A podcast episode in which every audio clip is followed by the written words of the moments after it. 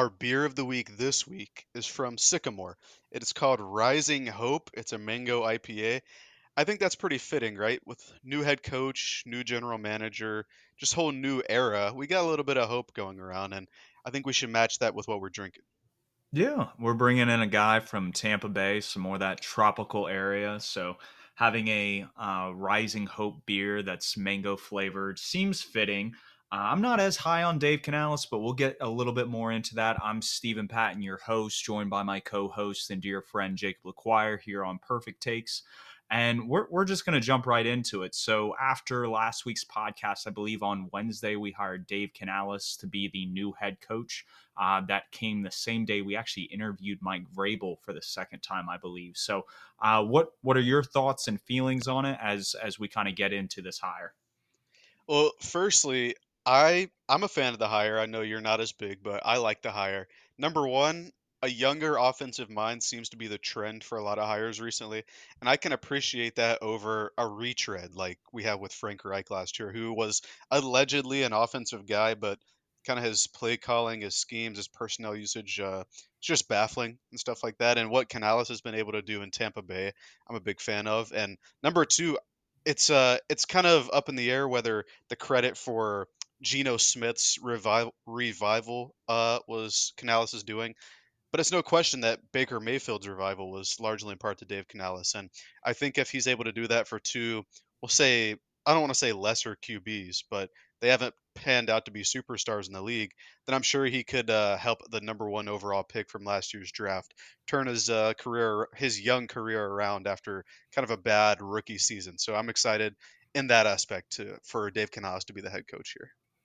Yeah, a uh, guy that's previously a wide receiver, uh, a former wide receiver, and then a wide receiver coach with Seattle uh, back in 2015 to 2017. Kind of bounced around, kind of roles in that offense. He was a quality control coach, assistant quarterback coach, and then he was the quarterback coach uh, for Seattle. And it was interesting because when he was in Seattle underneath Pete Carroll there were in essence two times where Canales got passed up for other offensive coordinators. Brian Schottenheimer the first go round, and then Shane Waldron. And uh, I think both of those guys are very respected around the league. Uh, Brian Schottenheimer's work with the Cowboys uh, the past couple years has uh, been pretty impressive, along with the rest of his resume. Shane Waldron, I've been super high on. Uh, but this was a guy that, when he got his first opportunity, made the most of it. And uh, I, I ran an interesting survey uh, got a little under 100 votes, so very small sample size. You can't really take a lot from it. Uh, but it seemed like when we're parsing out credit for Geno Smith, Shane Waldron got about 48% of the credit. And then Dave Canales, I think, was just shy of like 30%. And then Pete Carroll had about 20%. And I think that's a fair breakdown.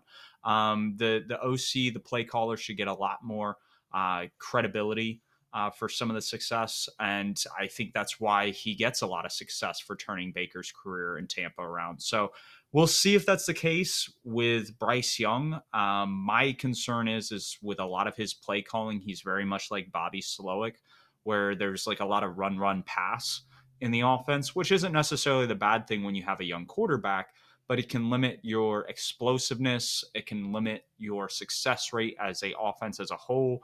And that's one thing that the Bucs were really bad at this past year was running the ball. Uh, so it'll be interesting to see if that translates to Carolina. Well, I think the Bucs have been bad at running the ball like what the last like four or five years ever since they came off that Super Bowl berth with uh even going back to Leonard Fournette who just wasn't the same after that Super Bowl and then Rachaad White isn't the best kind of like ground and pound runner per se. He's good at catching out of the backfield, but I wouldn't put him between the tackles like uh, 20, 20 to 25 carries a game. What I like about his play calling and his like kind of command of the offense in Tampa Bay, however, is that he I remember it was an interview he said like uh, they used to check or they would used to have checks through the headset and stuff before going up going up to the line, but Baker Baker noted to him in a meeting that Baker liked to make the checks himself, like go look like have Baker step up, look around, see who's blitzing, see the defense and stuff like that. And that helped Baker pre-snap because he alluded to him enjoying the chaos and thriving on it. And when they made that change, it really helped Baker out like uh, weeks like 8 through I want to say 14. Those are probably his best weeks, you know, down the stretch. Um, so I like his ability to adapt to what his players can do. And to note back in Seattle, this comes from Geno Smith, who I believe it was Joe Person who had a little mini interview with him. Geno said that uh, Canales is an excellent communicator, one of the best he's ever been around, and truly enjoys listening to each and every player to get the most out of them and build connections with them. And to me, that's one of the most important things in a head coach. Like we know that Canales was a good play caller this past year, right? We know that he's worked with all these different positions, but if you what you need to be is a leader of men and you need to be able to communicate to an entire group, not just the wide receivers, not just the QB, not just the offense as a whole but his uh the reputation from past players like Geno and Baker who are speaking to that saying he can communicate is a big plus for me because when you see kind of the Panthers confidential of Frank Reich, he doesn't really have any juice in those meetings, right? I remember there was one it was uh it was like the first meeting of training camp, I believe, or maybe it was OTAs where he was trying to talk to the people and he's like, I want to find a way to relate to you guys. So uh, I saw this thing. It was like keep it a hundred. Is is that how I say it?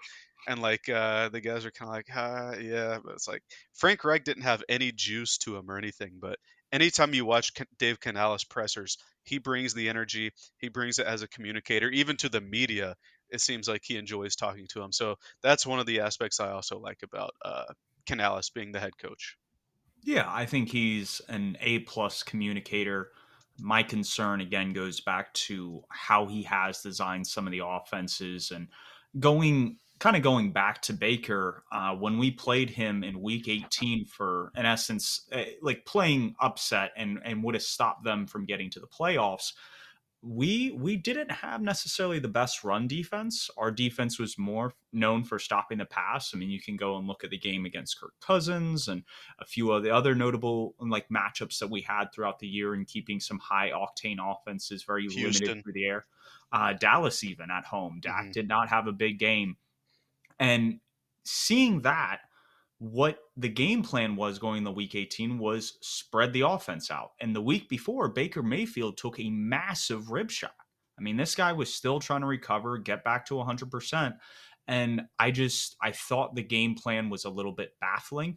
I, I thought that they should have leaned more into those kind of run, run, pass uh, sets that kind of they were known for throughout the year. So that that was a little perplexing. I hope it's we take opportunities against the matchups that we have and we don't try to galaxy brain stuff. I think that's that's one of the things that has hurt us in the past. I think Frank Reich last year uh, coming from Indy, was known to use 12 personnel. And if he had had used more 12 personnel uh, with some of the motion concepts that Thomas Brown was bringing over from LA, I think our offense would have done better. Now, would it ha- have been great? I don't think so. Uh, there, there, there was a lot missing on that side. We had a lot of interior offensive line injuries, but it's one of those things that I don't think we play to our strengths. Uh, we just tried to do something that was popular in the NFL at the time and that's that's my concern with Canales is that we've already heard the input that the Teppers have on this organization, and I really hope him and Dan Morgan are able to kind of tune that out and just stick to their process because we are really buying into the familiarity these two have and that they're going to be a good pairing for years to come. And uh, my hope as a Panthers fan is I'm absolutely wrong about this. My issue is that there's a potential group think problem that might be surfacing as we move into 2024. Well, to bring up Dan Morgan, because uh, unless you have any finishing touches on Dave Canales, yeah, no, go for it. Let's jump in the dam. Um, we we had already talked about Dan Morgan uh, last week because I believe we hired him the Monday before we recorded. Um, so we've we've glossed over what he's done. He was director of player personnel, Seattle, Buffalo, assistant general manager here. But I think the connection that he had with Canales in Seattle, I think it's going to work in the opposite way of kind of how you're alluding to Tepper's influence being there. I think the fact that he gave Canales a longer deal, and Dan, I think Dan Morgan's deal was four years, but it's the two guys that are familiar with each other, and with the news of uh, the Panthers like alleged not allegedly but they've gotten the deal done with uh, a kansas city exec. They just can't hire him yet obviously because kansas city's heading to the super bowl. I think uh, with all of this it, it, seems to me like all right tepper might be taking a step back and letting these two guys kind of build their own vision for the team. And yeah. it, it, goes back to uh, the sports firm that, or the uh, hiring firm rather, that Tepper uh, requested to use during the search, this same firm was used back in 2017 for the San Francisco 49ers. And what they did is very similar to what we did.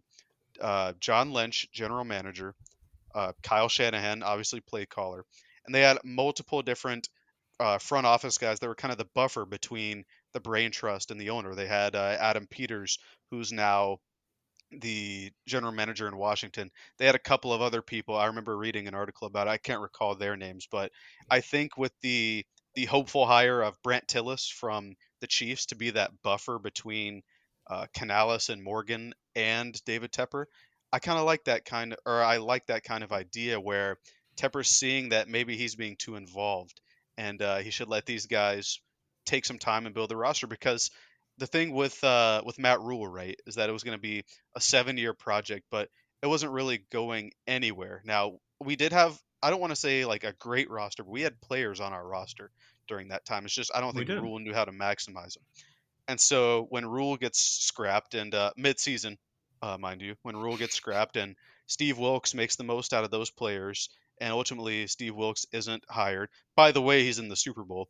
Um, just wanted to throw that out there. But his, uh, his quote that earlier this week was so fitting. But yeah, no, it is. It's definitely truly fitting that him and Christian McCaffrey leave and they're in the Super and, Bowl. And I wish Sam nothing... Darnold. And Sam yes, Darnold. That is true. Uh, I saw a good SpongeBob meme on that one, but yeah, no, that's uh, very yeah. very fitting. Uh, but yeah, like you said, Rule Rhule did a awful job but I feel right. like optimizing the players on the roster, like and, you were saying. And then following Rhule and uh, subsequently Steve Wilks, we brought in Frank Reich, and it was Tepper who, remember, it was Tepper that said we need a uh, a wealth of knowledge. We'll say like all these different voices in the room, and that's what happened. He uh, he told Frank Reich to go out and hire the best and brightest, and he did. We brought in a ton of different people. Brought in uh, Josh McCown, Deuce Staley, Thomas Brown, um, Frank Reich himself, and just a, a, bevy of different people who had never worked together on the offensive side of the ball, which uh, I believe was a detriment to Bryce Young because there were too many voices in his ear. But that was also a Tepper thing, like bringing all those people in. Now we see Dave Canales bringing in his own guys. Uh, Brad Idzik, I hope I'm pronouncing that right, is uh, expected to be hired to be the offensive coordinator. He was with Canales in Seattle for three years and or four years rather, and then he was the wide receiver coach in Tampa Bay last year. So Canales has his own guy there. I, I, I just like where it's going, where we have a process where the head coach is bringing in guys that he trusts. He might retain guys like Ejiro Evero if he's not hired elsewhere, because he knows that that's a good, like he did an excellent uh, job on the defense side of the ball, and they're keeping veteran voices there like Jim Caldwell, while getting rid of some of the people like uh, Chris Tabor and James Campen, who were there in the uh, Matt Rhule era, who've just been holdovers forever. But all, yeah. all that suffice to say that I think the hiring of Canales and Morgan paired with Brandt Tilis, who we'll talk about here in a second, is a good structure for the franchise moving forward. It is Brandt Tilis. I love that we're getting back to him. Uh, you have written here he is an economics guy. He's when you'll see some of the Seth Walder posts of kind of the hired analytics folk uh, across all 32 franchises. He is on that list, uh, despite being kind of more in a front office. Uh, VP role, I believe, was kind of he was what vice president of operations or is in yeah. Kansas City, and so I think what he's going to bring, exactly like you said, he he offers that buffer, um, but he's also, I think, going to help us with the mindset of let's stick to the board because there is a a I think a big mistake that happens when teams reach for players, and I think having a guy that's familiar with some of that. Uh, that understands how to build a championship roster. I mean, if you look at that 2022 draft that the Chiefs had, that has been a huge proponent for not only last year's Super Bowl run, but this year's Super Bowl run. I mean, you got guys like George Karlaftis and Trent McDuffie who are making plays on the defensive side when it matters. Uh, and you were able to kind of pick the guys that you wanted to retain. In this case, they kept Chris Jones on that side. They have L'Jarius Sneed, who they've been able to develop. And it's just that's become a fearsome dominant force and to bring in a presence like that who can make sure that we're adding those kind of guys to the roster through the draft because like that was the issue when we had Marty Hurney in the building. He would hit home runs in the first round. Um, but he he signed awful contracts, couldn't fill out the roster in the rest of the draft. And then we had a Dave Gettleman who couldn't draft to save his life, but did do some good stuff contractually. And that's what I hope Brandt Tilis brings the best of both worlds. That we're not only going to be able to draft the right people, we're also not going to strap ourselves from a cap standpoint. Right. So we have Dan Morgan, who is a a full-on football guy, right? Played in the league, first round pick from the Panthers. I'll hmm I'll say it again, the most tackles ever in a single Super Bowl. Um, it, even if uh, you dispute the number, it's still the most. And he It he's is. just been around the league in a more of a scouting player personnel role in his time in front offices. And now you bring in Brent Tilis, who, like I did right down here, is an econ guy like you. Uh, he his uh his credit like accreditation, I guess is the word is more of being a salary cap wizard and stuff like that. He's the main guy that worked the Patrick Mahomes mega deal, which is nothing we've ever seen before in uh, in the NFL. It's more like a baseball contract, and he also got the Joe Thuney contract done, got the Chris Jones uh, one year deal done this year. But he's also been reported to assist with scouting, like you said. Uh, make sure that we stick to the board, bring kind of the analytical mindset of uh, like in scouting, like don't jump or don't look at a guy just because he has a high uh, RAS relative athletic score. Like uh, stick to the tape, stick to the guys on your board, and draft those guys. And, and like you said, you've seen what they've been able to do, not just in 2022, but going back to uh, I'm thinking about the year where they drafted uh, Creed Humphrey, uh, hmm Trey Smith in the sixth round, who we took a long snapper right before um, trading for o- Orlando Brown Jr., who was a big piece of that uh, the early Chiefs run that they had there. So, it, like the, all this to say that the the work that the Chiefs front office has done post drafting Mahomes, because that was a different general manager, but this entire work that they've done to keep the team how it is, even trading Tyreek Hill away to uh, be able to afford some of the players that they have, it's been excellent. And to be able to grab one of the main guys from that and bring him to a similar role here, I think is an absolute steal. It is, and I like I said, I think he he is an excellent presence to have in the room. If the the goal is with this year's coaching staff to keep continuity, keep familiarity, keep everybody on the same page, this is a guy that's going to keep you on track with that. And I'm I'm excited. I'm excited to see kind of what they do in the draft this year. Um, I, I've heard rumors on Panthers Twitter that a, a wide receiver we could target is uh, Legette out of uh, University of South Carolina But the issue is, is I think he's going to be exactly like, and you've coined this term. We'll talk about this more when we talk about wide receivers in the draft. That he's going to be this year's kind of RAS warrior, and that was kind of what Mingo was last year. And so it's like we already have that big physical wide receiver. How about we actually go get a guy that's produced at the college level, uh, who's got other phenomenal traits that can add a, a additional layer of speed on the perimeter. Um, because I think Dave Canales is going to work with Mingo like he has with a DK Metcalf or um, with Mike Evans this past year, and he's going to get the most out of him that he can. And I, I don't know what that's going to look like. Mingo had one of the worst rookie wide receiver seasons we've seen in a while, um, but it's one of those things that I think the reason he got hired is because he said, "Hey, I can work with what we have here, and we can add so much more." And I think that was one of the main selling points. Yeah, I uh, I agree with you there. I think that uh, a lot of the Legette fans or Legette, however you say it, uh, might be homers because we are the Carolina Panthers and he is a University of South Carolina player. Uh, we see that a lot with Clemson prospects. Not every Clemson player is draftable. People, it's just uh, they were a good. They used to be a good team, not anymore. But you, you bring up a good point with the receivers, where Canales had a receiver background, and the new offensive coordinator does as well. I think he was the the report is he's expected to be hired today. I think is how they worded it. Brad Idzik, like we talked about, he's been a wide receiver coach, and he had one stint or one year stint as a QB coach in Seattle. But he's been a wide receiver or an assistant wide receiver coach the last five years, and so I think he's going to bring a good uh, depth of knowledge to that position as well. Because, like you said, we need all the help and coaching we can get there. We can, or not we can. We do, and what he brings is going to be absolutely phenomenal. Uh, we did, I think, allow Shawn Jefferson to leave in free agency. We were hmm blocking him for a while. Um, but with just kind of this new wave of thinking, there's ideology shifts. And so I think we've interviewed Nate Carroll, uh, who's son of Pete Carroll, Um, I don't know if he would be more of an assistant um, or if he would have kind of like a position coach. Uh, we've also, I believe, interviewed or at least we're in contact with Tracy Smith, who is a special teams assistant in Seattle.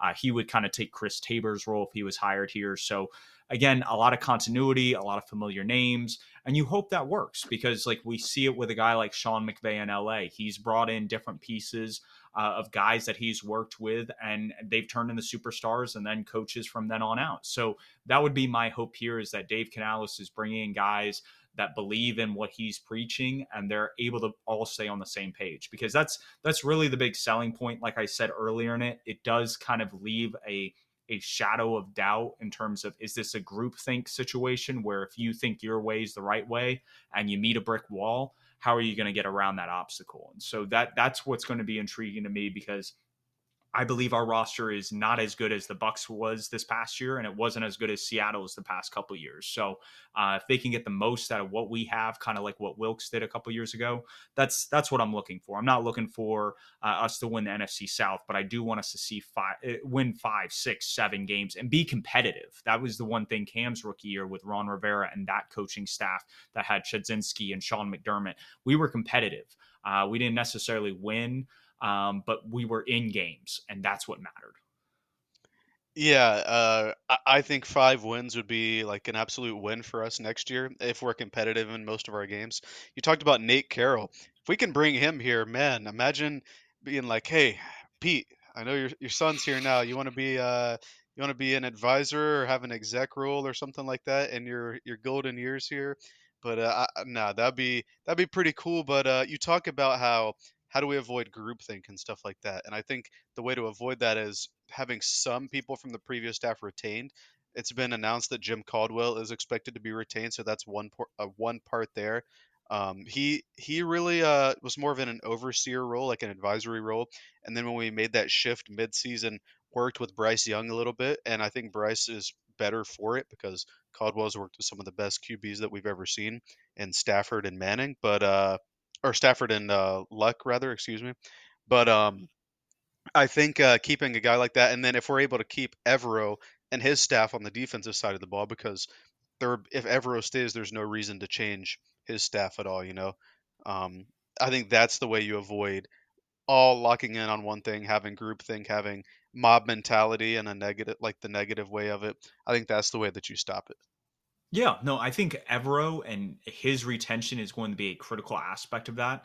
Um, I think him and Canales, that's that's a true clash right there. Um, I would, and I, and I hate bringing up McVay because Canales has yet to prove himself, but it where we saw McVay and Staley kind of going at it, kind of after some of those wrinkles that McVay had thrown at him going into that 2018 Super Bowl run that's that's what I'm hoping here is that it, there there are kinks that are worked out that those kind of minds are able to go okay so when I do this what are you going to do in response and vice versa I'm also hoping that this year that the guys that we have on our roster stay healthy because if we have mm-hmm. YGM Derrick Brown Brian Burns healthy on that that D line we have our back end stay healthy and not completely depleted I think it would allow us to address linebacker and free agency, late round draft picks um, maybe grab a corner that we like.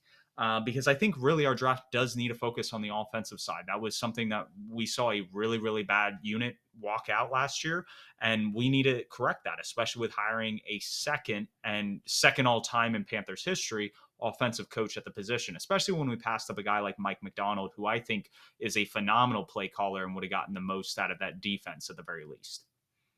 Yeah, talking about staying healthy, the O line I think is the uh, the ultimate sticking point there in terms of health. I think that's what needs to be addressed probably the most, not like more than wide receiver, as far as I'm concerned, because the interior of that O line was just destroyed this season. I know Ickey and Taylor Moton stayed healthy for the most part, but Moton's kind of getting up there in age now too. So we just need uh we just need the O line to be healthy, and we need to address the depth there.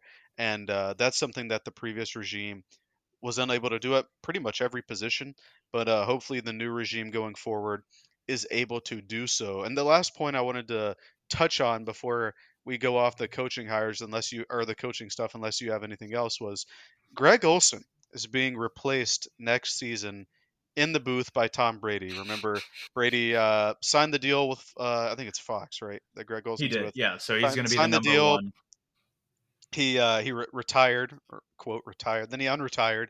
So uh, Greg Olsen took his spot there, but now he retired again. And so Greg Olsen's uh, contract with Fox, I believe, is up. And there was a t- quote out there by, I believe it was Joe Joe Person from the Athletic. He said, "Greg Olsen is pursuing all opportunities." What about uh, a coaching role or a role in the front office, Greg Olsen, Panthers legend? And you got to keep in mind he was with Canales for Seattle. a year in Seattle. Yeah, yeah. there yeah, are those connections there. Uh, he spoke very highly of Dan Morgan when he was on um, oh, I'm I'm blanking out on the uh, famous punter's name. That's got a whole podcast. Pat Ma- Pat McAfee. There we go. Pat McAfee spoke highly of him when he was on McAfee's show. Um, so I, I wouldn't be opposed to him coming in. Cam Newton has talked about being team president, and that's still a role that's available, and that keeps you from a PR side. I think in great standings, and and Cam's well loved in this community. Uh, he may be kind of more polarizing character around the NFL, but in terms of the Carolinas, he he truly is almost like a superhero, Superman type figure. So you bring those guys back together in either a front office role, uh, Greg Olsen maybe in a coaching role. Definitely opportunities that are there. I will be interested, and this is more me rooting for Greg Olsen because he is so great in the booth. Uh, to see if NBC or the ESPN, in terms of their Monday night crew, tries to pick him up. I mean, this is this is one of the best commentators right now in the game. I mean, he from like an analytics standpoint, which is kind of where I hail from, my background and, and love of this sport, he defended kind of the going for it on fourth down that Dan Campbell was doing against the 49ers, which we're about to get into that game here in a sec.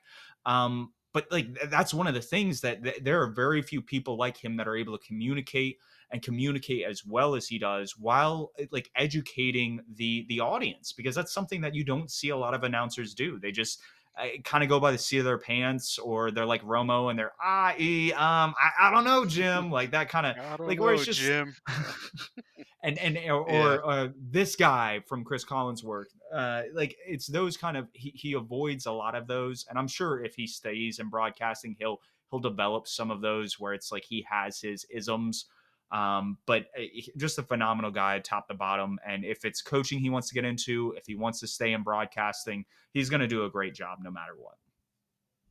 For sure. And you brought up the Niners game, so we need to get into our games now that we had only two of them. And since they were the only two games, we should probably talk about both of them. It was just like the craziest choke job by the Lions uh, in recent memory in the playoffs. It's just they had a what could have been a three score lead. Obviously, uh, they went for it on fourth down, didn't get it. But I don't think, like you're saying, the fourth down decisions were necessarily wrong because you have a kicker who is not a good kicker outside and from I think it was what 48 yards or more. He's like nine for 20 in his career, so not a good kicker from distance. And the fourth down plays were there. It reminds me of the. Uh, it was one of the games uh, this year that we had. I think it was against the Saints where it was fourth down play calls that were there. It was like Raheem Blackshear fell down on it, and even though it hit him, he didn't catch it. It was Chark was open, or he wasn't open, but Bryce delivered it to him perfectly on like a fourth and two. It was like a 20 yard bomb, delivered it to him perfectly and just dropped it. Like the plays were there, the players just didn't make them, and so it makes the yep. the fourth down decisions look bad. But I I don't know. I I think it was the right call, especially if you don't trust your kicker. Yeah, it, it's one of those things that people are thinking a 48 yard field goal is going to be like automatic, and I I think that's unfair. Uh, this is this is one of those situations where these models take into account the probabilities of uh, kind of conversion uh, or expectation of what's going to happen if you go for the field goal, if you go for it on the fourth down, and up to that point in those those decisions, the Lions were converting on those shorter distances. And like you said, they drew up plays to where they could convert. And there was a third and 10. Josh Reynolds, after the fourth and three drop, dropped a beautiful crossing route that would have been a conversion on a third and 10. And so it's you had drive killers from the players not executing not the the play calling or the decisions made. And the Gibbs fumble that hurts you. You you have the lead cut down to a one possession game. Boom, right out of the gate, Gibbs fumbles. And I, am not saying Gibbs is a bad player, but it's one of those instances that it, rookie mistakes happen. and the 49ers were able to capitalize on that. And I know a lot of people are, are talking about the whole was it defense uh, defensive pass interference on that Brandon Aiyuk crazy catch. Uh, there was clearly a flag thrown that was picked up, and it wasn't a decline penalty. It was just a picked up penalty after Aiyuk caught it. So it makes you wonder if it's either not caught or if it is intercepted, if it's a PI call and it's already put inside the 10 there. Um, but again, this is all speculation on that. Like you said, uh, the, the, Lions kind of choked this away, and it's it's fitting that uh, Eminem is a, a uh, big Lions fan, being from Detroit, and uh, his big "Lose Yourself" song. He he has a uh, whole uh, a line about choking and everybody joking now. Um, so it, it just just wanted to throw that in there, being a big Eminem fan, and I think what's cool, and we'll we'll get into this a little bit more with coach talk and openings that teams have filled but Ben Johnson's going to be returning. And a lot of people thought the Lions mm-hmm. would take a step back because he was leaving and he's not leaving. It'll be interesting to see the extensions that are going to be handed out to Goff potentially. Uh, are they a team that potentially, I know they kind of passed up on moving up for like an Anthony Richardson, but is this a sneaky team that can move up and try to get a, a Jayden Daniels, maybe takes a Penix, somebody to where you, you have some protection either if Goff gets injured or if you don't feel comfortable signing him to the deal that he's looking to be signed to. So I'll, I'll be intrigued to see that in terms of that aspect. Um, the 49ers, I like, I don't know how much you want to talk on them. I, I think Purdy at this point has been shown to be a game manager. He had some great scrambles. He had some good throws outside of the pocket but this isn't a guy that's winning you games. This was a, a team effort to come back in the second half. So I, I really don't understand everybody going, Purdy's him coming back from the 17 point deficit. Like when we talked about players not executing on the other side when there were opportunities for the Lions to close the door. Uh, certainly the Lions players didn't execute in that second half, but I thought Purdy played excellent. Uh, for what it's worth in that second half, aside from the uh, the I'll call it like the luckiest play of the season, the whole Aiyuk 50 yard bomb, I guess. It might have been OPI. I don't know what was happening there, but I think you're right. They clearly picked up the flag because like an interception didn't happen. I think that's like just how refs work. You know, it's yep. like in the NBA when they wait to see if you make the basket before calling or blowing the whistle, ri- absolutely ridiculous. But I thought Purdy was pretty excellent. Uh, all the scrambles that you talked about, that's something we never saw with Jimmy Garoppolo um, yep. when he was the man here. Uh, just getting out of the way, scrambling for first downs. Then the one play where uh, he avoided the sack, rolled out, and uh, hit. I think it was Juszczyk who did a uh, little fall yeah. out of bounds uh, catch. It's just plays like that where it's like he doesn't he doesn't do this every single play, right? He has the best supporting cast in the league, but he did it when he needed to uh, in the second half of this game, and I thought this was probably the best stretch uh, that half that I'm talking about of football that I've seen from Brock Purdy as a pro. I, I just thought he played uh, within the system well, and when the system didn't work, he made the plays that needed to be made, and I think that's what they were looking for when they drafted Trey Lance. To be quite frank, um, obviously that didn't work out, but they were looking for the guy who could do that when they knew Garoppolo couldn't and I think uh, just that extra oomph, I guess, that Purdy brings is enough for them to be better than they were with Garoppolo. Now, granted, Garoppolo did make it to a Super Bowl against the Chiefs, kind of like how we see this year, but uh, we'll, we'll see how that all works out. But I bash on Brock Purdy a lot. I just thought uh, I needed to give him his flowers for that second half because I thought he played really well. Yeah, no, I'm not. I'm not trying to take anything away from him. I'm just. I'm tired of hearing that he's like a top five quarterback in the NFL. Yeah, um, and and when we've seen the performances he's had against the Packers and the Lions, D, which are susceptible defenses. These are not just these these stout defenses that are able to just shut an offense down. And the the plays where you're talking about Kyle Juszczyk, we were watching Mahomes and Lamar for the first half of their game go back and forth with kind of some of the pocket manipulation and getting out and delivering a throw. And so why why it's exceptional to see those plays, those are still plays we're seeing across the NFL. And that's that's more just the point I wanted to make. Um, I think he's an above average starter. Uh, his 10 yard split is phenomenal. It's what allows him to scramble. And going into uh, game plans, because this is, I think, a good segue into that Chiefs Ravens game, Kyle Shanahan did not abandon the run in the second half. They came out, they still stuck to their game plan. Todd Monken, on the other hand, a team that led the league in rush attempts all year against a Chiefs defense that was really, I, I wouldn't say daring Lamar to throw. They they weren't the best on run defense all year. And this was a team that I, I think would have had an advantage had they said, we're just going to power run game we're going to throw a lot more 12 personnel at you with Andrews being back, and you're not going to be able to defend and get in the right personnel package to stop both Andrews and Isaiah Likely. I think they called 12 personnel on like 10% of their plays on Sunday. And if they had done it at a 20, 30% clip, I think it would have opened up more running lanes. It would have opened up stuff in the passing game more. And and this is where I think it falls on the shoulder that Todd Monken abandoned the identity of this team. He he abandoned kind of the strengths that they had. And like I said earlier about Canales and and Reich, and what I'm worried about with some of that stuff is that Monken galaxy brain this. He he tried to do stuff that didn't work for this offense for his star quarterback that's probably going to win his second MVP coming up here in February. And that's a shame because it would have really been cool to see another Ravens 49ers rematch, uh, to see Kyle Shanahan go against Mike Macdonald, Uh, to see Todd Monken and Steve Wilks kind of face off and see kind of these these two star teams play and and that's nothing against the Chiefs that's nothing against Mahomes it's more just that seemed to be the matchup that was kind of coming after that Christmas Day showdown. Uh, yeah, for sure. Um, we can talk about Zay Flowers' antics and uh, all that. We can talk about Lamar's interception, but to me, Todd Monken lost them this game.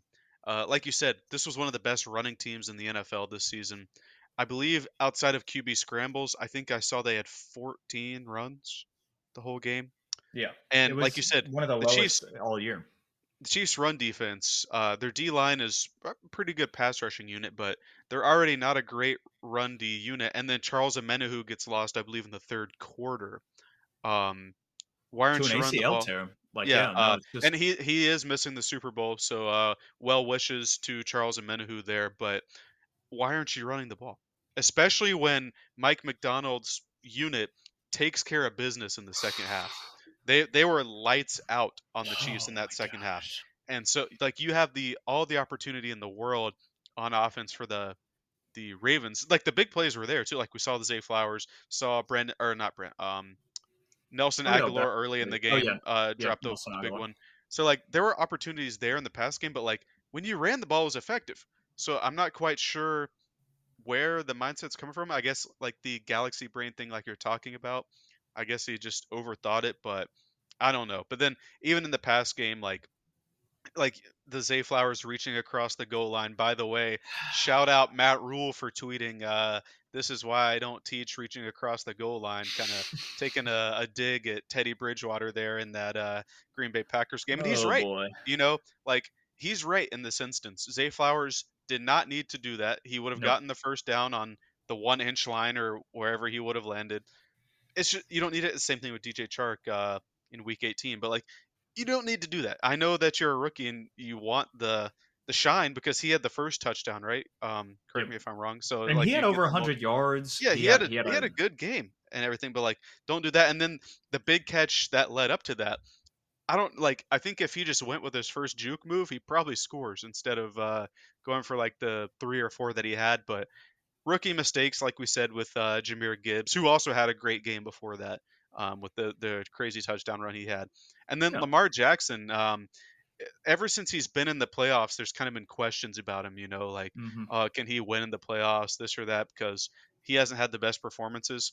I thought uh, outside of the obviously the bad throw into triple coverage, which should have been intercepted and it was and there's people call, crying about pass interference. Pass interference should have been a legal contact. It should but, have been a five yard penalty automatic first. I understand that's not the right read um, but, but yeah, it's like that play and then there was another one where likely was tackled on like a little uh, yeah, out that, route that one was and there's no flag yeah. and that's but that's what i'm saying It's like i understand like hey we want to let guys play on but if you're a corner, and I'm saying this from a Chiefs standpoint, and you realize there is triple coverage on likely, get your hands off him because, like, honest to goodness, I think that's a call. Like, it's not pass interference. It shouldn't be put on the one yard line, but that's illegal contact right there. And, and this is, again, this is bailing out Lamar. That should have been the read. He had Odell Beckham coming mm-hmm. wide open across the middle. He did not need to force that play, just like Zay Flowers didn't need to reach across the goal line. It was, it seemed like from the play calling standpoint, they didn't play to their strengths, but then the players, the moment was too big for them. You could sense that Lamar felt like his legacy was on the line and he wasn't playing to his game and that's that's a shame because yes it did look like it was going to be a shootout in the first half. Mike Macdonald made some great corrections in the second half and completely shut them out outside of that great mvs kind of connection with mahomes at the end of the game to ice it. And which, it's just it's a shame. Which mahomes underthrew by the way uh, he did MVS but he, he come back he beat yeah. him. Yeah he yeah, beat no, him so bad it yeah. didn't really matter there. Yeah uh, we talk about the uh, the ravens players kind of peeing down their legs um, I think this was a Spagnuolo masterclass. We talked about Mike Macdonald, but Spags needs his flowers as well. I thought that defense played pretty well throughout the entire game, even in the first half where the uh, the Ravens did move the ball a little bit.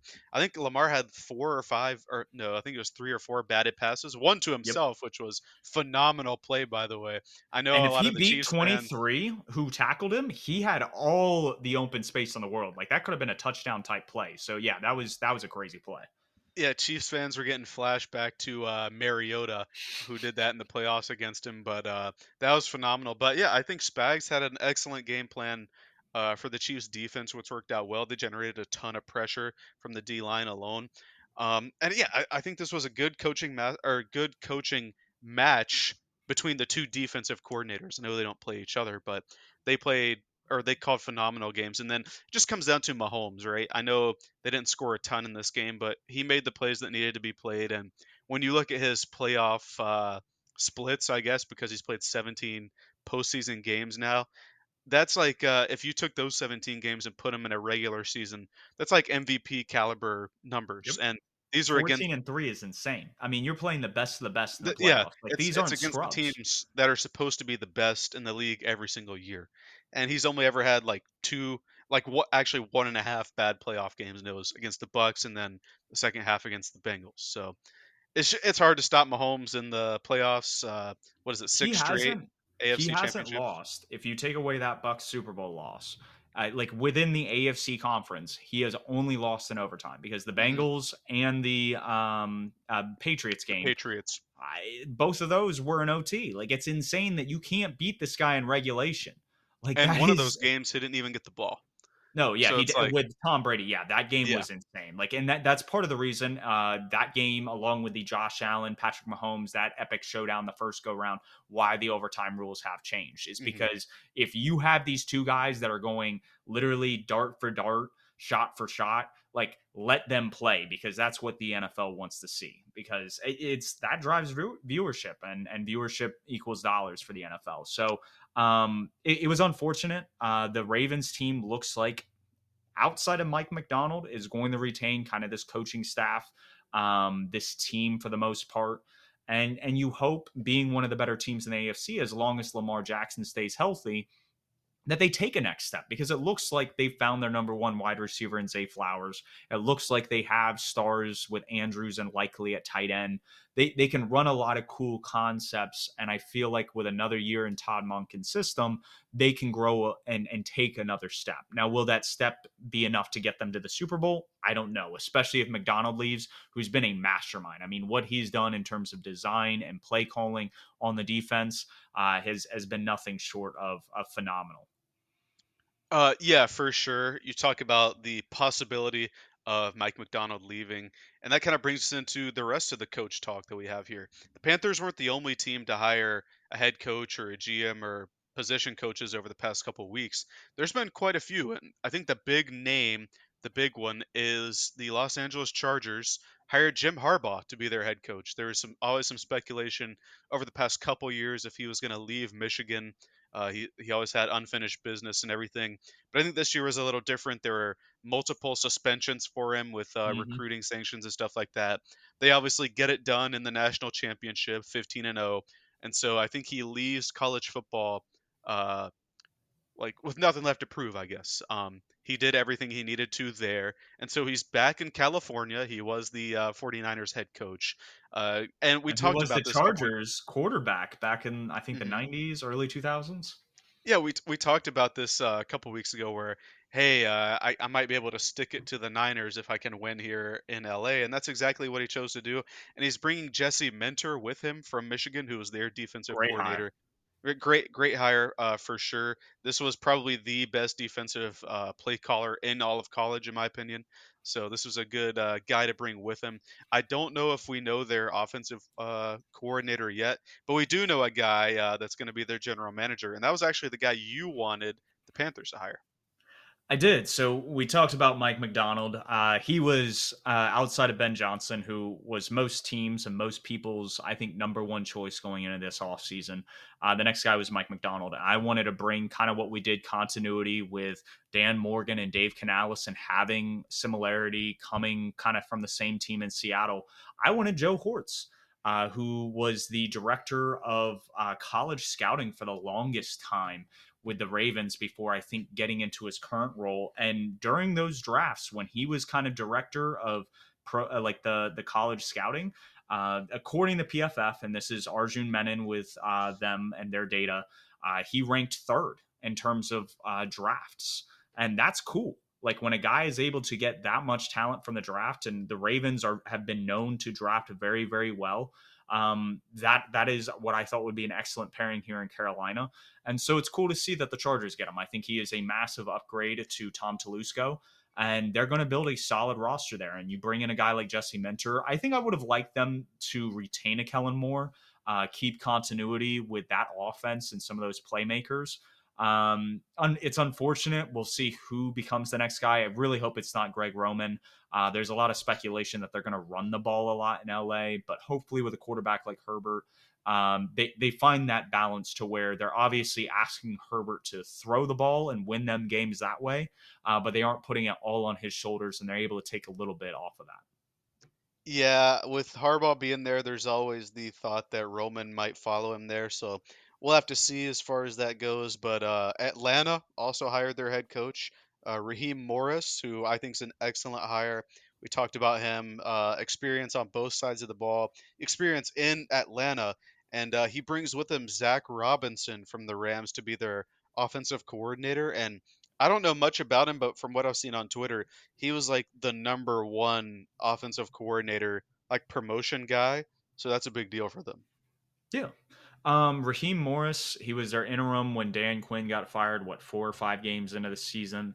He went four and seven as the interim. Uh, he was the Bucs head coach prior to that. So there's a lot of speculation of whether or not he can get uh, results at the head coaching position. But the way he's been talked around NFL communities uh, about uh, Sean McVay has has sung his praises, and the fact that he brings Zach Robinson with him, uh, another highly touted guy from the McVay tree to be his OC. I, I think this is a good pairing. I think the big thing is is that they need to find their quarterback, whether that's drafting for a ju- uh, not drafting, trading for a Justin Fields, signing a Kirk Cousins, somebody that's going to bring continuity there. I'd I'd even love to see him bring in a guy like Jacoby Brissett, uh, trade like a late round pick to get him to at least be your backup. I think he plays smart and within the system and can at least get you one year uh, off the ground while you're kind of getting the franchise going. Uh, so it'll be interesting to see. I obviously don't want to root too hard for the Falcons, but I think this is a good hire for Atlanta. I think this is better than going in the direction of Bill Belichick, who is in his 70s. Um, and and this isn't this isn't trying to be ageist. It's just I think there is a plateau once you hit that mark as a head coach. I think Andy Reid, he's in his mid 60s. Once he hits 70, he's probably going to retire. And I think that's why there's a big push right now in Kansas City to maximize the talent and the roster they have now uh, and the window they have. Now, another team in the NFC that uh, hired not a head coach position. Nick Sirianni is still the head coach in Philadelphia, but it seems like they're just bringing all stars uh, in terms of their coaching staff. Known team to uh, be solid in the analytics side, uh, drafting wise. Uh, they have a lot of talent on both sides of the ball. Uh, they bring in Kellen Moore to be their OC. Uh, they bring in the Seattle Seahawks defensive coordinator from last year, Clint Hurtt, to be their defensive line coach. Uh, they bring in Mike Caldwell, who was the Jaguars linebacker, co- or not linebacker, defensive coordinator last year, but a previous linebackers coach in Philadelphia during Andy Reid's time to now be the linebackers coach again. And then obviously Vic Fangio as the defensive coordinator. It just seems like they're trying to get all the big names, kind of like what we talked about Frank Reich and David Tepper trying to assemble in North Carolina. Um, I'm I'm excited for this. I yeah, I, I, if I had to say that there's a a second team I'm a fan of, it's because I have a lot of family in Philly. It's the Eagles, and so to see these hires uh, with the talent they have on both sides of the ball, I'm excited. Like this this definitely seems an upgrade to the Brian Johnson and um, uh, Sean Desai. Uh, and then Matt Patricia there at the end. I was about to say Matt Patricia, but Sean Desai was kind of the main guy. So um, I, I, think those are upgrades uh, at all the key positions right there. Yeah, it's obviously hard to replace both uh, Shane Steichen and Gannon, who left uh, respectively for different head coaching positions, but they tried, and it wasn't necessarily the best this year. So I think they did go out and get some pretty huge names, right? Kellen Moore's a guy that's interviewed for head coaching uh, jobs the past couple cycles. Uh, was one of the most uh, renowned offensive coordinator jobs last year. Clint Hurtt, former defensive or defensive coordinator this past year, yeah, in Seattle. Yep and then Mike Caldwell, a guy that we both thought was kind of a scapegoat firing, thought he did a decent job down there in uh, Jacksonville as their defensive coordinator. Getting those two guys to be position coaches behind Vic Fangio, the like one of the legendary defensive uh, minds in the history of NFL football. I think they did a really good job on all of these hires, and I think it was clear that they did need to reload at those positions because this is a team that was uh, started off super well. I think they were 10 and 1 to start, right? And yep. then they just faltered down the stretch there when the games got tough.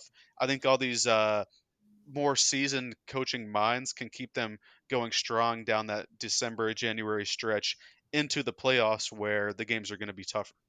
Yeah. No, when you you have leaders like that in your locker room, uh, and you have a guy bigger than Jalen Carter as your D line coach. yeah um, it, it lends itself to I think there's going to be a lot of respect um, in that that coaching room. The players are going to listen. The the coaches know what they're talking about, and they're going to put their players in the best position possible. And I think coming into this year and this draft, if the Eagles are able to boost kind of the linebacking core and the secondary, they're going to be okay on the defensive side, and they still have one of the best offenses in terms of talent.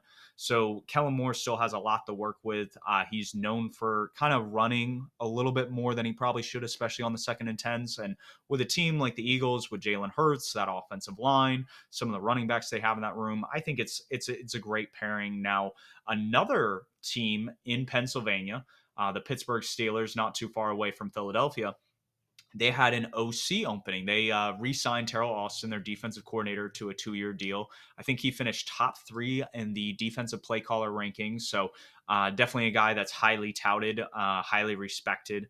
Um, but they bring in a guy that just got fired in Atlanta. Are, are you surprised by this hiring? I was, I was, I, I, I chuckled. I laughed a little bit. I'm intrigued to see what's going to happen. But this is, this is a hiring that I, I felt like they could have gone a different direction and actually improved uh, on that side of the ball. Um, well, I do think is an improvement to Matt Canada, but uh, Arthur Smith now, as a Bijan Robinson stan and fantasy owner, um, I hated Arthur Smith's guts last year. I thought he was despicable. I thought he was just pure evil, um, and he didn't know. Like, it was clear that he wasn't fit to be a head coach. I think um, coming from Tennessee, where he had a good run there uh, as their play caller, and then getting the reins in Atlanta, not improving like at all throughout three seasons. I thought it was pretty clear that he wasn't going to be the head guy, but I didn't like. I thought when he was just a play caller in Tennessee, he did a good job. I mean, he got a, a, uh, a what a top five season out of Ryan Tannehill, if you want to look at EPA. So I don't think necessarily that he's a bad play caller. I just thought that he was in over his head in Atlanta. Now, something that uh, I did see around Twitter today, and I thought it was pretty funny. It's like George Pickens is going to be guaranteed traded uh, like four games into the season, right? After he only gets like three targets or something. Yep. Arthur, like he, I think he and Arthur Smith are going to clash, but I would love Pickens here in Carolina. So uh, hopefully he drives his value all the way down so we can trade a seventh for him or something. Yeah, no, I've I've seen some of the Pickens stuff, and it would be great to add him to uh, our roster. I think he'd he'd make a phenomenal X, uh, and and you'd almost have a, a a rebuild of the twin towers that we try to build with Kelvin Benjamin, Devin Funchess back in the day, uh, with him and uh, Mingo. But I think the interesting thing is, especially when you're looking at fantasy implications, is I think Jaylen Warren is going to be the more uh, valued back in that backfield. I think Najee Harris is getting a little bit older, and his smash mouth kind of brand of football doesn't pair well to some of the run concepts that we've seen in Atlanta. I think those have favored a guy like Cordell Patterson. Um, I'm trying to remember the other guy that they had there, um, Tyler Allgeier. Allgeier, yeah. yeah. Uh, so those those kind of guys, I feel like Jaylen Warren kind of uh, embodies some of what those guys do best, uh, whether it be outside runs, uh, zone reads, uh, those those kind of concepts, and I, I think he fits the bill there. So we'll we'll we'll see what fantasy implications look like for the Steelers offense. They haven't been great under Matt Canada's regime, so I wouldn't hold your breath. These would be late round guys to take anyway. But moving into a team that the Steelers beat at the end of the year that kind of make the playoffs uh, the Seattle Seahawks. They still have a, a, coach opening. They're one of two teams that still have an opening left. And I think that they're a front runner. Uh, Mina Kimes was beating her drum for him. Ben Baldwin wasn't. Uh, but Mike Macdonald to be kind of the front runner there, the takeover for Pete Carroll. And I think that would be an excellent fit, especially when you have Devon Witherspoon and uh, Riq Woolen on the perimeter. Uh, I think he could wreak havoc uh, with playing lockdown on the outside and then getting the most out of that front seven. Yeah, we've talked about Mike Macdonald week after week. Uh, I think he's the best play caller in all of football.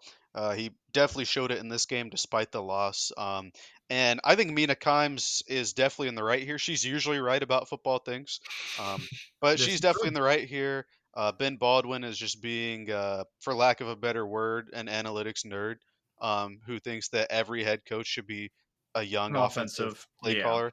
Um, it, the most important thing in a head coach is that he can lead the entire team.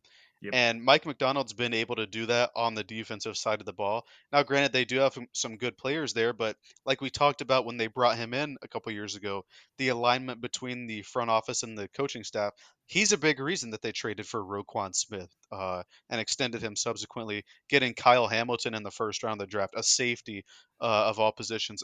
Granted, he was uh, a lot of people's number one player. He was my number one player in that class, but to take him in the first round is still a big uh, leap of faith for a safety. And uh, they've been excellent there. They've even been uh, like short on some positions, like uh, corner. They've still been good there. They had like Arthur uh, Maulet out there starting for him this yep. past week.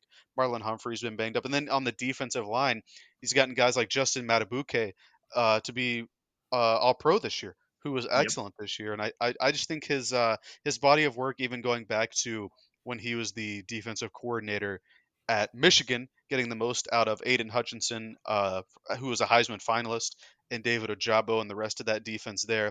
I just think that he's uh, just been an excellent play caller on the defensive side of the ball and leader his entire coaching, uh, recent coaching stint. Like I can't speak to when he was their linebackers coach a couple years, like five years ago, but I think he's done a phenomenal job um, would be a home run hit there following Pete Carroll, who is also another great leader, not necessarily a, like a genius play caller by any means, uh, especially on offense, but um, I think it's a home run hit there. And another guy that they've also, uh, actually, another two people that have had uh, multiple interviews for them are Dan Quinn and Ejiro Evero. So I think that they've uh, not really uh, shunned the offensive side of the ball, but they definitely favored some of the better coaching candidates. And it's clear that they want the best coach, not the best uh, play caller. Yeah, there's, I for lack of a better word, I think because of all this, um, all these runs on offensive play callers, the cupboards are a little bare in that department. So I think you have some great premium guys uh, that you can hire. I wouldn't necessarily argue for Dan Quinn, but Evero getting a look, uh, his work in Denver, and then with our banged up defense, um, been been good jobs. A, a, guy that is well respected around the league deserves kind of that. I think what Macdonald does with simulated pressures would absolutely benefit some of the guys on that that defensive line for Seattle, including Mafe. Um, and and they have they have a couple pieces that I think he could transform that unit uh, along with the offensive side that already has a lot of great pieces and and we'll get more into in the Purrfect Takes but i think if seattle were to hire him this is this is a team that makes the playoffs next year this is really, I think a guy that a guy away from having that defense kind of fixed. Uh, to, to, taking that next step and being a contender in the NFC. So that'll be cool to see uh, a team that we thought Ben Johnson was almost a lock to land um, was the position opening in Washington. And earlier this day, before we hopped on the pod, he said he wasn't leaving Detroit. And that was actually when the executives from Washington were flying to Detroit for a second interview. Now, they still had an interview lined up with Aaron Glenn, so it wasn't all for naught. But it's one of those things that who's that guy for Washington? They've interviewed Bobby Slowik and Eric Bieniemy twice. Dan Quinn, who we just mentioned for Seattle, he's interviewed there. What what's the direction they go in? And i've also heard connections that they would be interested in as macdonald as well. So it could be a bidding war between seattle and washington in this case. Yeah they could uh they could take the ferry over to annapolis and grab mike Macdonald if they wanted. Uh, that's uh, that's a very short uh, look or move, I guess, for Macdonald if he ends up going there. But yeah, we, we thought this whole time, right, that Ben Johnson and Adam Peters were the the pairing um, that they had both waited for the right opportunity. And we've alluded multiple times that Washington is probably the better or the best opening out of every team, maybe Seattle, but um, out of all the teams in terms of stuff to work with, uh, we thought Washington was the best opening. You know, number two overall draft pick. I think they're have the most or second most uh, second effective cap, a second most effective cap space, and uh, they just got rid of uh, like Darth Sidious as their previous owner. So there's like even if you go like 0 and 17 next year, you already win because it's not uh, Snyder anymore. So this was a good spot to be. I thought at least. I thought uh, this might be the thing that Ben Johnson wanted, but he said he wants to go win a Super Bowl in Detroit, so I guess he's staying there. Um, I don't know because I thought this was an offensive. Uh, they wanted an offensive guy, right? Um, yep. Obviously, Eric Bieniemy's in house, and I don't know if they've interviewed Bobby Slowik more than once. I, in fact, I don't know if Slowik is uh, keen on leaving um, Houston now because he obviously has a young star in C.J. Stroud.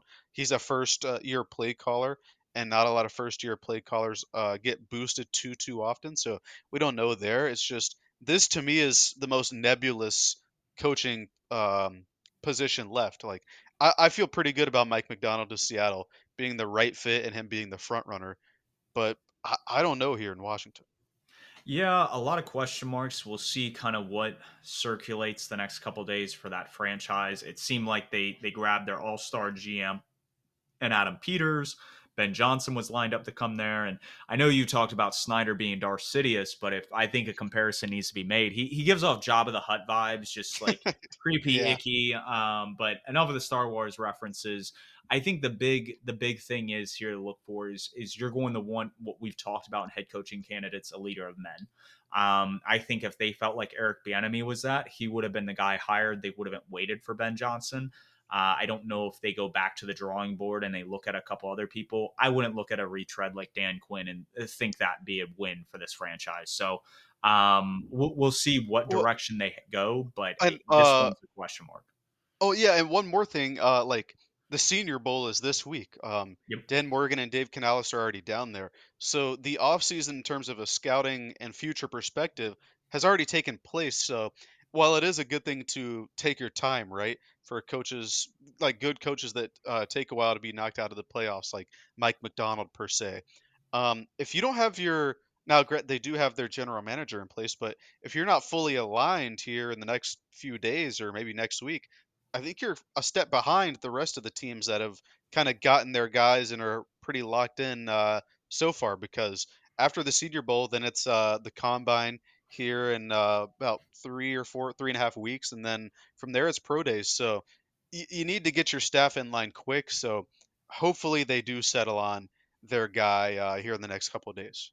Yeah, um, I think it's a give and take. The Colts hired Shane Steichen after the Super Bowl, and they had, I think, arguably a really, really good draft. Uh, they drafted a lot of high rise, uh, RAS guys, but those guys I think fell to the right positions. Well, so I think with Adam Peters being in the front office, that's going to fix a lot of things. I understand you want symmetry, not symmetry, but synastry uh, and chemistry. Synergy, coach. Yeah, synergy. Yeah, there we go. Well, I, to yeah, uh, to kind of bounce back off that, their uh their front office was already in place. Chris Ballard was there in uh, Indianapolis. So like, and he had been there for I don't know, like what five or six years beforehand.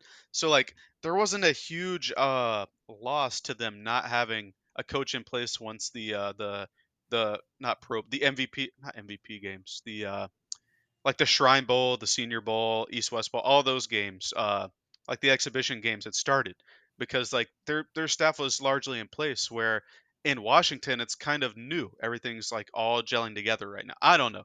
To me, it's just uh, I would want to have somebody in place if I knew Ben Johnson wasn't going to be the guy. I think they're going to have a guy in place here before Saturday, uh, so they can get down there and watch the game. Yeah, uh, we'll we'll see what happens. There's still the, the week is still very young, and after we got off this podcast, Dave Canales, Jim Harbaugh, some of these other bigger names kind of landed in spots. So we'll see what happens. Uh, their top candidate, and I understand Adam Schefter came out and reported on the McAfee show like yesterday that he wasn't a lock for the job, uh, but I felt like he was definitely a front runner. Now they were interviewing Aaron Glenn, I believe, a second time, so maybe he impresses in Detroit. Um, maybe they do decide to go back to like a Bobby Slowik and see if he still has interest in the job uh, again, it's one of those things that I, they they definitely do have to go back to the drawing board because I think their their original idea kind of fell through. Yeah, for sure. And uh, that about wraps up the podcast. We are called Purrfect Takes, so we have to throw out a take. And uh, what do you have for us this week?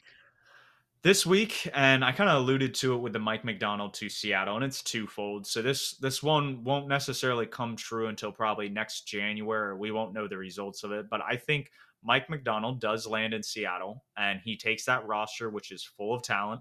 Uh, has their quarterback in Geno Smith. He finds a great offensive play caller to come in and be the coordinator there. And I think the team wins at least 10 games. I think they'll be one of the favorites in the NFC West. I think it'll be them and the Rams. I think the 49ers, and we talked about this last year, I think we expected a little bit more injury proneness uh, with this team. And we we saw how they were when some of their key guys got injured. But uh, from from a simple roster standpoint, they can't keep everybody together from a cap standpoint. Um, so I, I, think it'll be the Rams and the Seahawks vying for the NFC West. Gotcha. So Macdonald to Seattle. All and right. 10 plus wins. I, I think and he at least hits, hits, the 10 wins. They're comp- competing for the NFC West. I, am not going to say that they win the NFC West, but I think them and the Rams are going to be the two teams. All right. So what happens if Dan Quinn goes there? Is the wins thing out of the? Uh, it's out the it's out the window. It, it has to right. be Mike Macdonald. So I and that's where it's like it's a it's a two part thing. Gotcha. We'll probably know the first in the next week or so, but I, I think if he's there, that this is a a bona fide wing team. Uh, All right. Um, I'm gonna jump the gun a bit because uh, unfortunately, when it comes to the Super Bowl, we have to wait a week, right? And so we don't have a Super Bowl to watch this weekend. But my take is gonna revolve around it. Before the season started, we had a like a preseason predictions episode where we went through all the teams' records, we did all the awards, the draft order, all of that, and we also did the playoff bracket. We did. and I I went back and looked at it, and I've kind of predicted the entire Chiefs playoff run, and it's been out of order, but I've gotten it like every single one of them right. I said that they would beat the Bills. They did. That was in the I said the wild card round. I said they would beat the Chiefs the next or the uh, Ravens, excuse me, the next week they did. I said that they would beat a team in the AFC from Florida, and they did that as well. I'm not going to specify what team I said, but I said a team from Florida. and then in the Super Bowl, I had them over an NFC West West Coast team. Uh, is that the Rams? Is that the Seahawks? Is that We'll the uh, know. 49ers? We'll never know. But I'm going with my take that uh, Jacob's playoff bracket is correct, and the Chiefs will defeat the uh, NFC West West Coast team in the playoffs. And next week's take, I'll get into like something more specific, like uh, numbers or something like that. But that's my take. Jacob's playoff bracket is correct. And I- I want to go off this conspiracy theory a little bit uh, more in terms of like uh, point prediction for the game. Uh, but Oz Pearlman uh, was with the New York Jets when I guess they had their Hard Knocks episode. It was it was something where uh, Mecole Hardman was getting interviewed, and he wrote on a board. And for those of you who don't know Oz Pearlman, he's a magician that kind of uh, reads minds. He'll put something on a like a board or a note and then he'll reveal that once the player reveals who they were thinking of or the score they were thinking about. So he asked Mecole Hardman, uh, "Who are you guys playing if you make the Super Bowl?" And he said the San Francisco 49ers. Now, he was asking Mecole Hardman, who got cut by the Jets and is now currently with the Chiefs. So he was asking mm. Mecole Hardman who he'd be with. And I have to give all this credit to Jack Parati. Um, I think he's with Betr right now or Bets. Uh, he's with one of uh, the the companies there, and so he was revealing this, and the score prediction that Mecole Hardman was thinking of was exactly what he wrote on the board, and it was 31 21 in favor of the Jets at the time because that was the team Mecole Hardman was on. So if the score in a couple Sundays is 31 21 in, in favor of the Chiefs, Oz Pearlman got it right. So I think uh, your prediction was correct at the beginning of the season. This Chiefs team looks like uh, one to be reckoned with. The 49ers do definitely look vulnerable, especially playing two, in my opinion, inferior defenses the past two weeks at home. Uh, we'll see if that changes in Las Vegas. The one game that the Chiefs have played in Las Vegas this year, they did win 31 17, which is very close to that score prediction. So we'll see if that holds up. Uh, that about does it for us here at Purrfect Takes. Uh, check us out on Twitter. Uh, can find us on Spotify, YouTube, Apple Podcasts, wherever you get your uh, podcast information. Um, and we will be bringing more content to you guys next Tuesday. So until then, we will catch you.